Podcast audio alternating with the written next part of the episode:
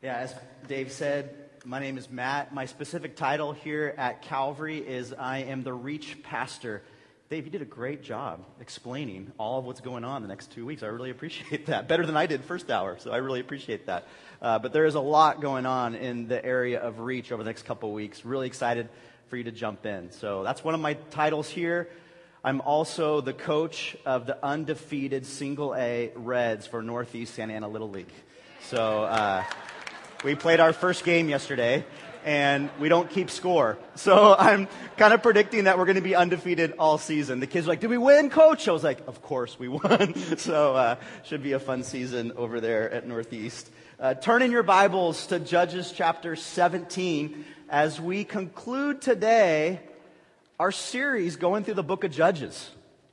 And as you turn there, go through the Pentateuch, Joshua, Judges, I want to give a couple shout outs. One to just several of our pastors.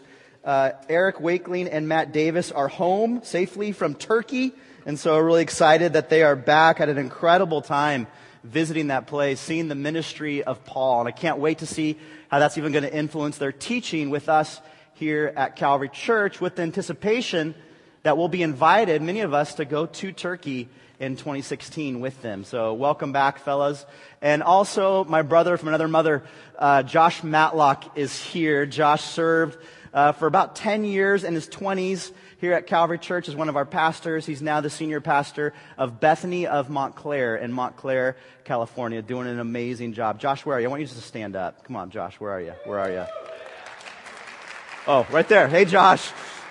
Welcome you're on sabbatical and you're choosing to be with us. I just, I'm honored by that. So, uh, what an influence you've had on my life. Really value you.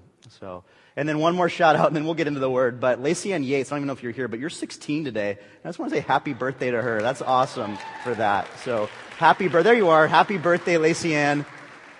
16 years old following Jesus. I respect you a lot. Well done. Judges chapter 17 is where we're going to be as we continue this idea of overcoming. Specifically, I want to talk through the idea of overcoming a corrupted heart. You have outline notes that you may find useful if you want to look at them from your bulletin. In this whole book, we've been looking really at this nation that has a corrupted heart. Judges chapter 17, verse 6 says these words. In those days, there was no king in Israel. Every man did what was right in his own eyes. This is the summary of this Old Testament book. As people did what they thought was right, and it lead to, led to all kinds of destruction, decay, corruption in their own lives and in, in those that they interacted with. Moses, you don't have to turn here, but you can even look at it in your notes or on the screen. Moses predicted that this would happen to the nation of Israel, that they would become a corrupted people. In De- Deuteronomy chapter 31, Moses prophesies to the priests of Israel when he says, Assemble to me all the elders of your tribes and your officers, that I may speak these words in their hearing, and call the heavens and the earth to witness against them. For I know that after my death you will act corruptly and turn away from the way which I have commanded you. And evil will befall you in the latter days, for you will do that what is evil. Little awkward speech from Moses at the end of his life to the priests that surrounded him and the priests that were to come. He says, I know, I predict, I prophesy that you will act corruptly. And then he goes on to say, in the sight of the Lord, provoking God to anger with the work of your hands. So Moses' prophecy we see comes sadly true here in the book of Judges.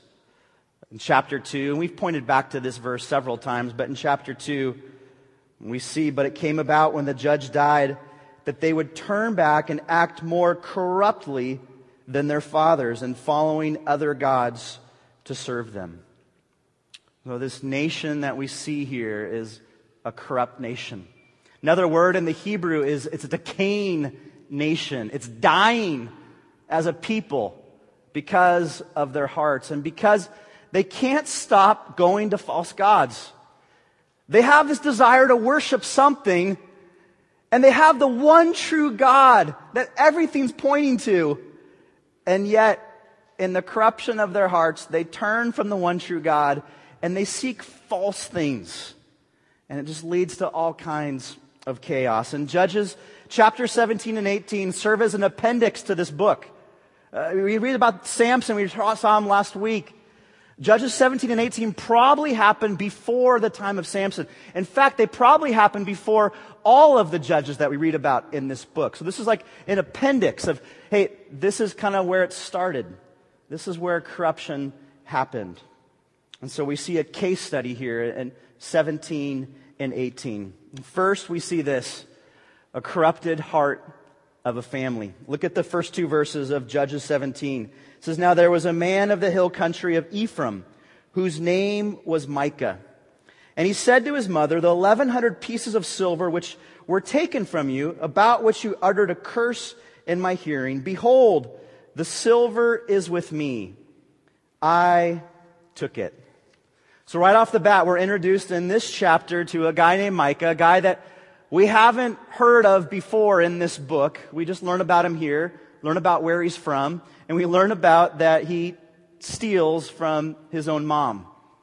Which is ironic because his name means who is like God. He doesn't represent his namesake very well in this situation. So he steals from the bank account of his own mom. And this isn't like just going into his mom's purse and taking a $5 bill. Do you remember doing that as a kid? Maybe you still do that? Don't you feel like when your mom, when you're a little kid, your mom always has gum, she always has cash, there's always something in there. Now our kids just go into the purse looking for our phones, right? That's what they do. I still go into Marie's purse though every once in a while, like, hey, do you have any cash? I need to pay the babysitter right now, or things like that. But this isn't like that. Micah steals 1,100 things, shekels of silver. This is the equivalent to, well, the average worker in this time frame would make about 10 pieces of silver a year. So this is 110 years of wages that Micah steals from his mom. Essentially, he takes his inheritance right from under her nose. This is a sad story of a corrupted family. And then you see Micah's mom in her anger, she ushers a curse about the money that was stolen. Micah hears about this and he panics. He doesn't want to be cursed. And so he comes to his mom here in 17:2 and he admits that he's the one that took it. And then Micah's mom does something really interesting.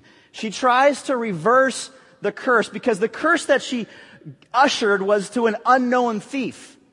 Now she finds out it's her son, Micah. And so she tries to reverse the curse by giving him a blessing. And she throws out the name of Yahweh as kind of a cherry on top to kind of help massage the curse and to change it into something else. And this is helicopter parenting, 13th century BC style. Helicopter parenting, if you're not aware of the term, came out in the late 60s and 70s. And it's this idea of a parent who hovers over their kid. But a little disclaimer on that. It's not bad to be involved in your kids' lives. In fact, we have a biblical mandate, if you're a parent, to be highly and actively involved in our kids' lives. Karen Yates, one of my friends, uh, asked a mutual friend of ours, Kimball Smalley. She said, Kimball, you've raised four adult kids who all love Jesus. Like, tell us, like, younger parents, like, how did you do it? And Kimball, if you know him, this is classic Kimball. He's like, I never let them out of my sight. Just wherever they would go, I was right there with them. If they wanted to go to the movie with their friends, I'd go too. like, I was like, you know, I, I believe that, Kimball. I think he did that. And it worked for him. And so I'm not saying that to be a helicopter parent means it's bad to be involved in our kids' lives. But what you see here from Micah's mom is this, is that she hovered over his life to help insulate, protect him from the consequences of his actions. Do you get the difference? She's trying to prevent Micah from facing the pain of his bad choice. I understand that as a parent. I really do. And yet we see the calm, the, the hurt that this ha- occurs to Micah. Look at verse 3. Chapter 17 of Judges. He then returned the 1100 pieces of silver to his mother, and his mother said, I wholly dedicate the silver from my hand to the Lord for my son to make, listen to this, a graven image and a molten image. Now, therefore, I will return them to you. So Micah's mother right here ignores Old Testament law, and we'll see here she helps her son and her grandson start a cult. Well done, helicopter mom. Leviticus 6, 1 through 6 talks about what you should do if, if you steal. If you're caught stealing something from somebody else, you should repay all that you've stolen plus 20% interest. That's Levitical law. That's the law that Micah was under. And then on top of that, you should take a ram, not a Dodge Ram, but a ram without defect. Bring it to the priest. Consecrate it and say, God, forgive me. May this offering be acceptable to you to bring forgiveness for my sin against you, God, and against those that I've stolen from. And Micah's mom ignores Levitical law and she just basically says, Micah, let's just cover this up. It's no big deal. Oh, and let's kind of just put God in it in our little time here so that we kind of feel better about ourselves. Look at continue verse 17, or, uh, chapter 17, verse 4. So when he returned the silver to his mother, the mother took 200 pieces of silver and gave them to the silversmith, who made them into a graven image and a molten image, and they were in the house of Micah. And the man Micah had a shrine, and he made an ephod and household idols, and consecrated one of his sons that he might become his priest. In those days there was no king of Israel, and every man did what was right in his own eyes. It's really sad. It's a family that's corrupted. The mom doesn't follow law. First of all, she just ushers a curse, is not even, not even her right to do that. Then she finds out her son, she tries to massage it with a blessing. She says, I'm going to wholly dedicate all the money that you return, Micah, to God. And then she doesn't do that, and she takes 200 pieces of it and basically funds the starting of a cult. And then Micah gladly recruits one of his sons to be the cultist priest. This is a messed up family. It's a family of corruption. And you see in any society or culture that often the breakdown of culture starts in the home. It starts within the family. And then from there, it spills into other domains of society. And here in Judges 17, it's no different. Look at verse 7. It says, Now there was a young man from Bethlehem in Judah, the, the family of Judah, who was a Levite, and he was staying there. Then the man departed from the city from Bethlehem in Judah to stay wherever he might find a place. And he made his journey, and he came to the hill country of Ephraim, to the house of Micah. Micah said to him, Where do you come from? And he said, I am a Levite from Bethlehem in Judah, and I'm going to stay wherever I may find a place. Verse 10. Micah then said to him, Dwell with me and be a father and a priest to me, and I will give you ten pieces of silver a year, a suit of clothes, and your maintenance. So the Levite went in. The Levite agreed to live with the man, and the young man became to him like one of his sons. So Micah consecrated the Levite, and the young man became his priest and lived in the house of Micah. And then Micah said, Now I know the Lord will prosper me, seeing I have a Levite as a priest. So we see the corrupted heart of a family, and now we're introduced to this Levite priest, and we see the corrupted heart of a pastor. If you look on the screen or in your Bibles, this last line here in verse 10 just breaks my heart when it says, So the Levite went in.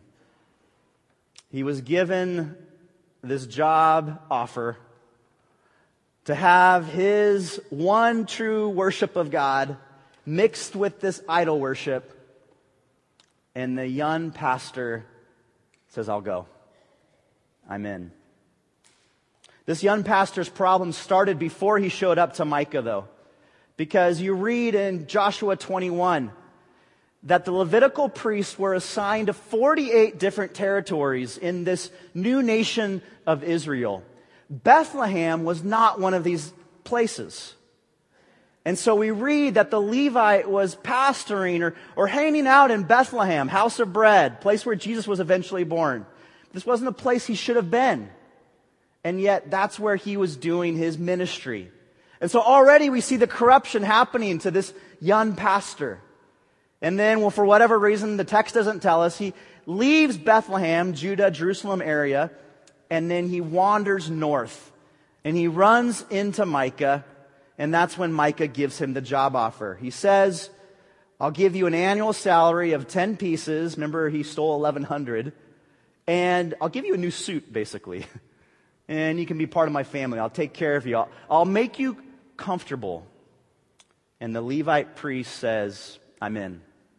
We later find out in chapter 18, in fact, if you have an NIV Bible, it will say this in uh, chapter 18, verse 30. It will say that this Levite priest, this young pastor is named Jonathan. And the pastor's grandfather is Moses. So you have Moses in Deuteronomy 31 saying, There will be corrupt priests that come after me. Little did he know he was talking about his own grandson, Jonathan.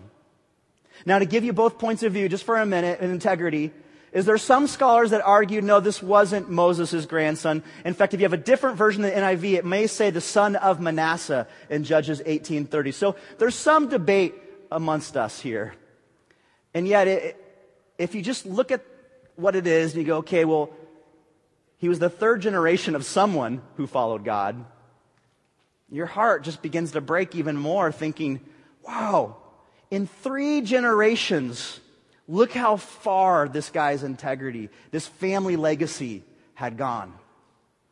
This priest is now willing to hire himself out for really the highest bidder. This is a corrupted heart of a pastor. The last line, too, of Judges 17, verse 13 says, then Micah said, Now I know the Lord will prosper me, seeing I have a Levite as a priest.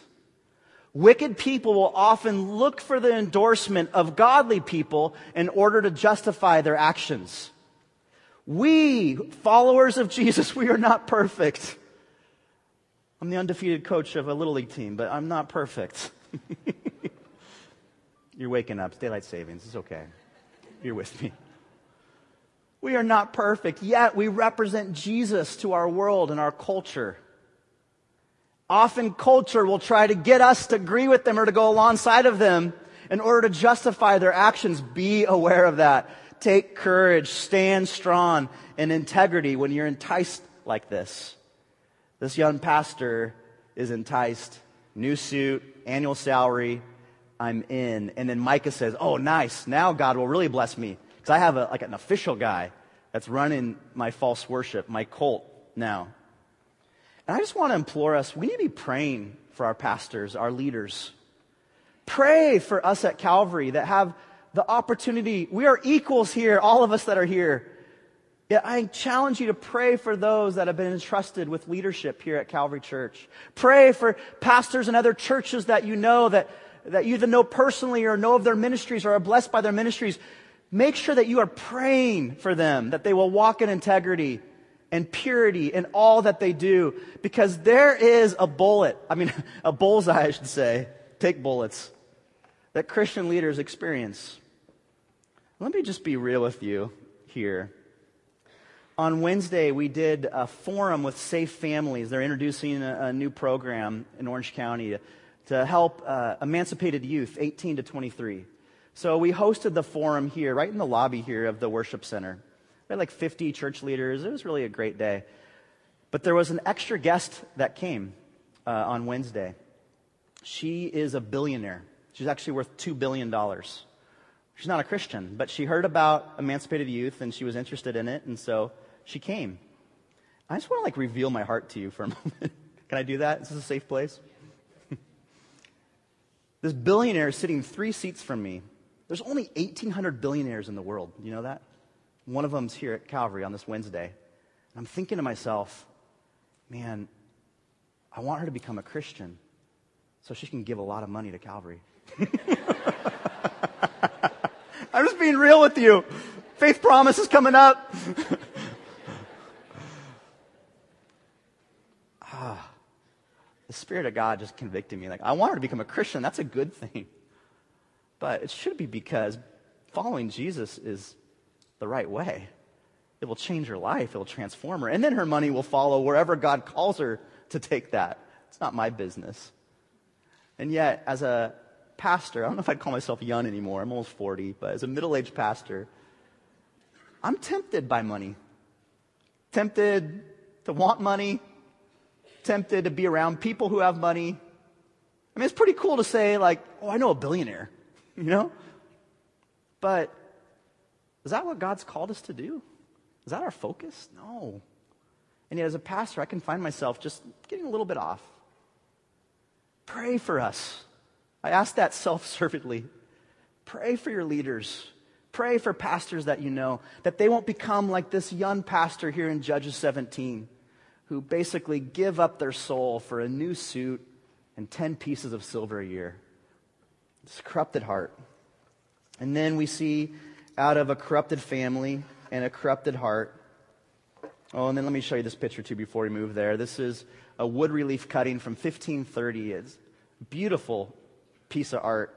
Talks about the indulgences of the Catholic Church in the Middle Ages and how the silversmiths were making money in order to give people money so that they could now pay for indulgence. It's just our culture has always been messed up and tempted the leadership of the church has always been tempted towards money.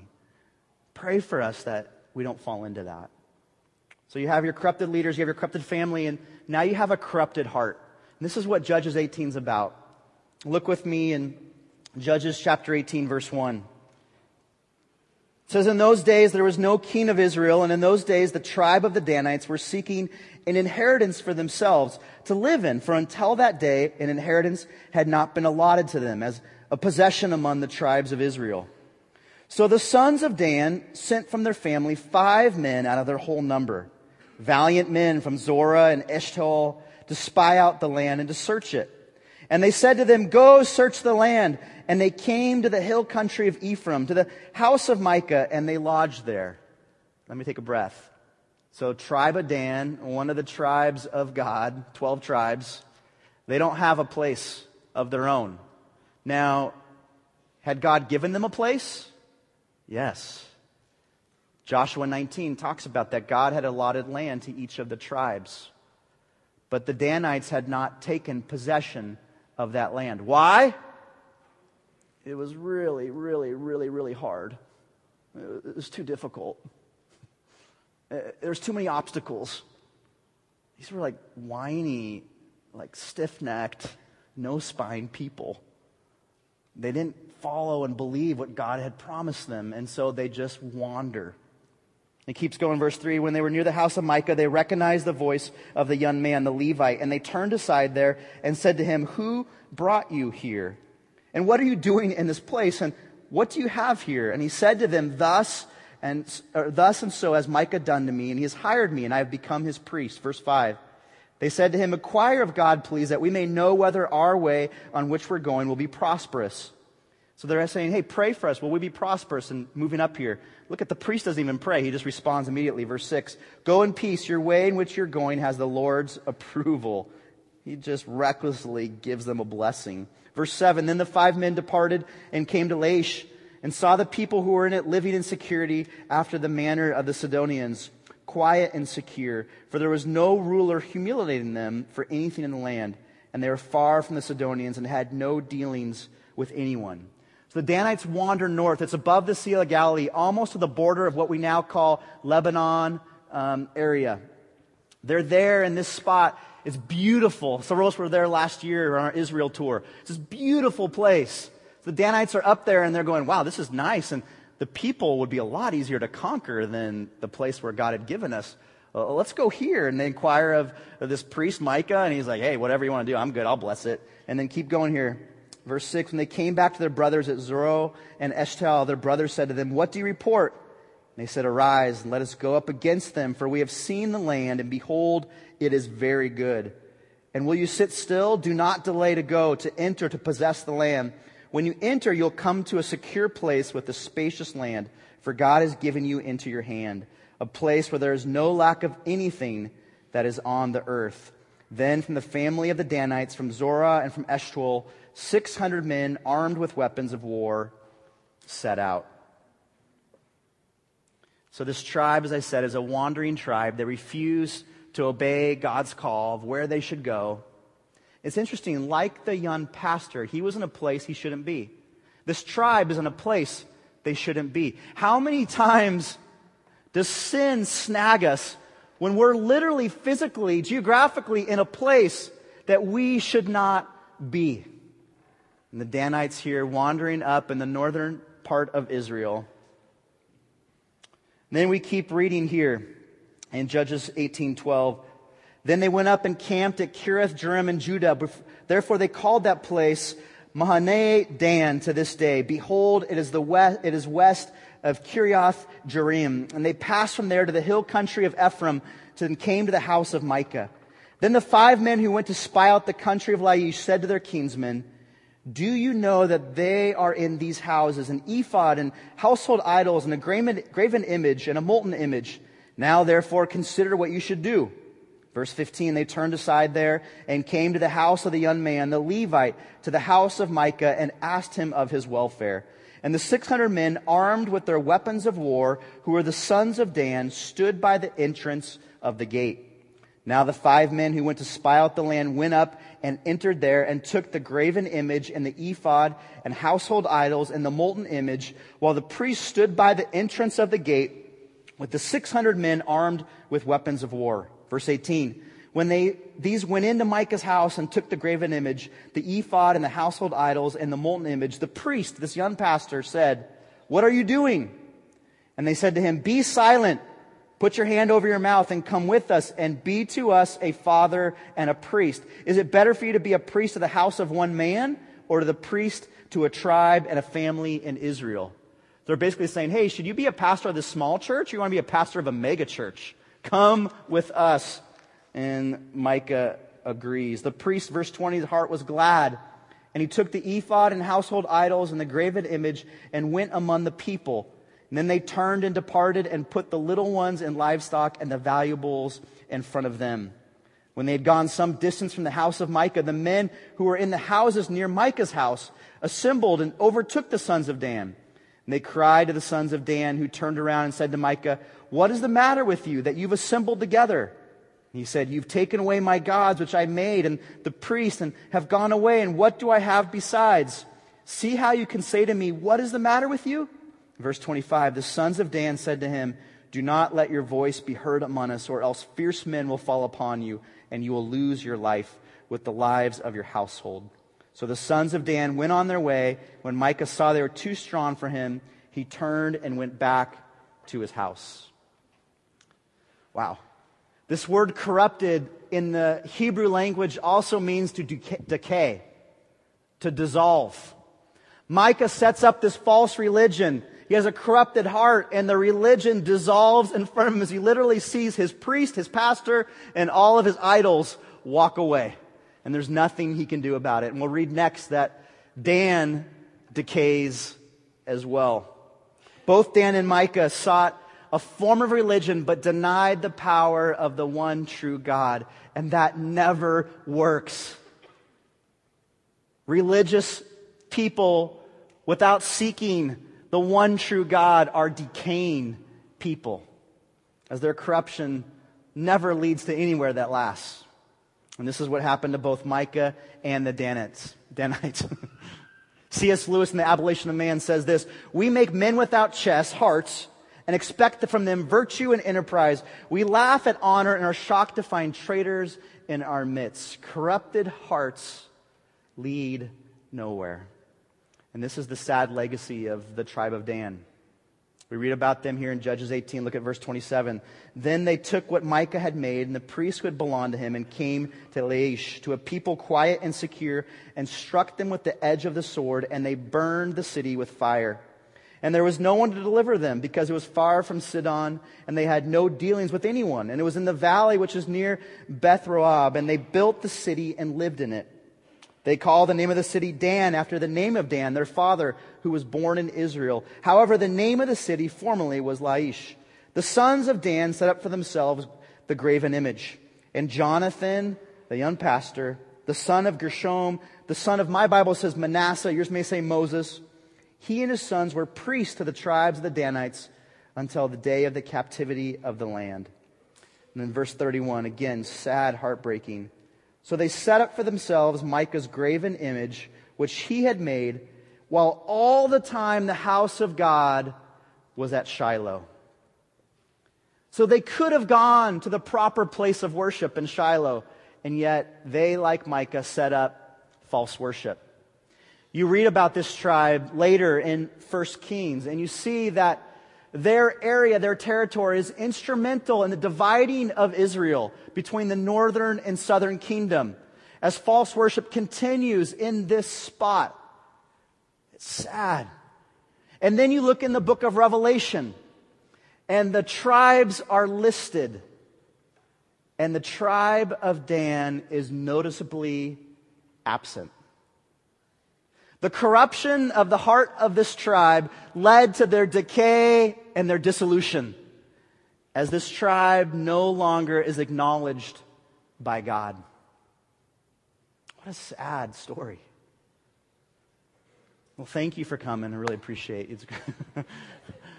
this is the book of Judges, huh? The cycle sin, repentance, false worship, sin, repentance. The cycle over and over again. One of the temptations for me and for us is as we look at this book is to go, wow, that was a crazy time. In fact, I was mentioning this last weekend with my family. We're like, doesn't it feel like this world, like this is like one of the, the craziest times to ever to live in history? Do you read about all that's happening in our world right now? But then you read the book of Judges and you're like, well, maybe it's not any different than it was back then, right? But the temptation is to look at this book and be like, wow, those people, they're nuts. They're crazy. All the stuff that happened then. I'm glad I'm not like that. And then the mirror points towards us. And the bad news is this. In Judges, we read about this corrupted family, a corrupted pastor, a corrupted tribe. Guess what? There's a corrupted heart that beats inside each of us. My wife, Marie, and I are expecting our fourth child in June, a little girl. We're so excited for that. And even the last couple years, technology in the womb has just dramatically improved from when we've had our other three kids. We were able a few weeks ago to have this detailed portrait through an ultrasound of our little girl's heart. And not just it beating, but like actually like studying the heart. And Marie, being a nurse, completely understood it. I had no idea. I was like, I, I don't even know. It just looks like, uh, like stars in the ultrasound. And yet, the doctors were able to look at this and be like, oh, yeah, there's the chambers of the heart. Everything's looking good. And yet, and I say this, and please understand the context, that beating heart of our little child in the womb will be born into this world with a corrupted heart because she inherits a sin nature from her daddy and her mom and from every generation from Adam to Eve. Each of us is born with a corrupted heart. But we don't even have just the sin nature of corruption. We also act in corruption. We do our own thing. We bypass the worship of the one true God and we set up our false idol worship. Maybe it's not graven images made out of silver, but we have things that we worship above God. Psalm 14 says it really well when it says you can see on the screen or in your Bible. It says, the fool has said in his heart, there is no God. They are corrupt, that same word. They have committed abominable deeds. There is no one who does good. The Lord has looked down from heaven upon the sons of men. And then it keeps going to say, to see if there are any who understand, who seek after God. They've all turned aside. Together they have become corrupt. There is no one who does good, not even, how many? One. But here's the good news. For the tribe of Dan, their lives end in decay. We don't read about them in Revelation. But for each of us, this doesn't have to be our story either. Although we share a corrupted heart with the Danites and Micah and this pastor, our story does not have to end in decay, in corruption. Why? Because although there's not one man who does good, not even one, there is the God man who came into our world. And the good news is this that Jesus has overcome. He cleanses our corrupted hearts through his death and his resurrection. That's what this whole book of Judges has been about. We've just been celebrating this through this entire series the last three months. Is that we can't do it. We cannot overcome. I look at this mountain that's been part of our series. I'll flip there if I can. I look at this thing and I'm like, oh, can you imagine climbing that? Like, none of us, maybe like two of us could make it. I would die trying to climb something like that. I just can't do it. I can't overcome. I'm hopeless. And yet, through Jesus Christ, we can overcome. It's not Jesus and us as buddies just walking up the mountain. No, it's Jesus has walked up the mountain for us. Jesus, as Hebrews says, cleanses us, washes us clean through his death on the cross. And the cross is now empty because Jesus doesn't have to climb up there every day. He has finished it once and for all. He has taken care of our corruption problem, the problem that each of us has. And this is what we celebrate as we read this book. As we read the sad, repetitive stories of the judges, we celebrate not their sadness and destruction, but that it all points to what we all need, which is Jesus. As a sign of humility, on your knees.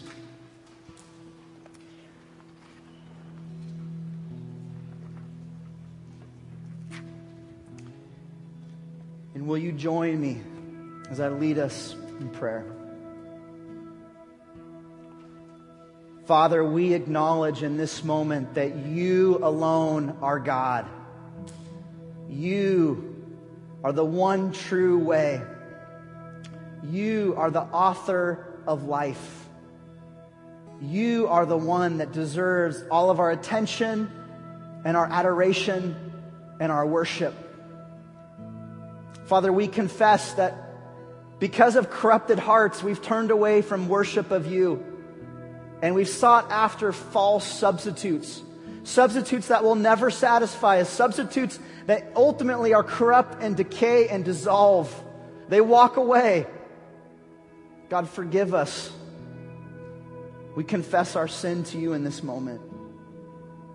Thank you for sending Jesus into our world to live the life that none of us could live, to overcome our corrupted hearts. We are grateful and thankful for you, Jesus, and what you have accomplished.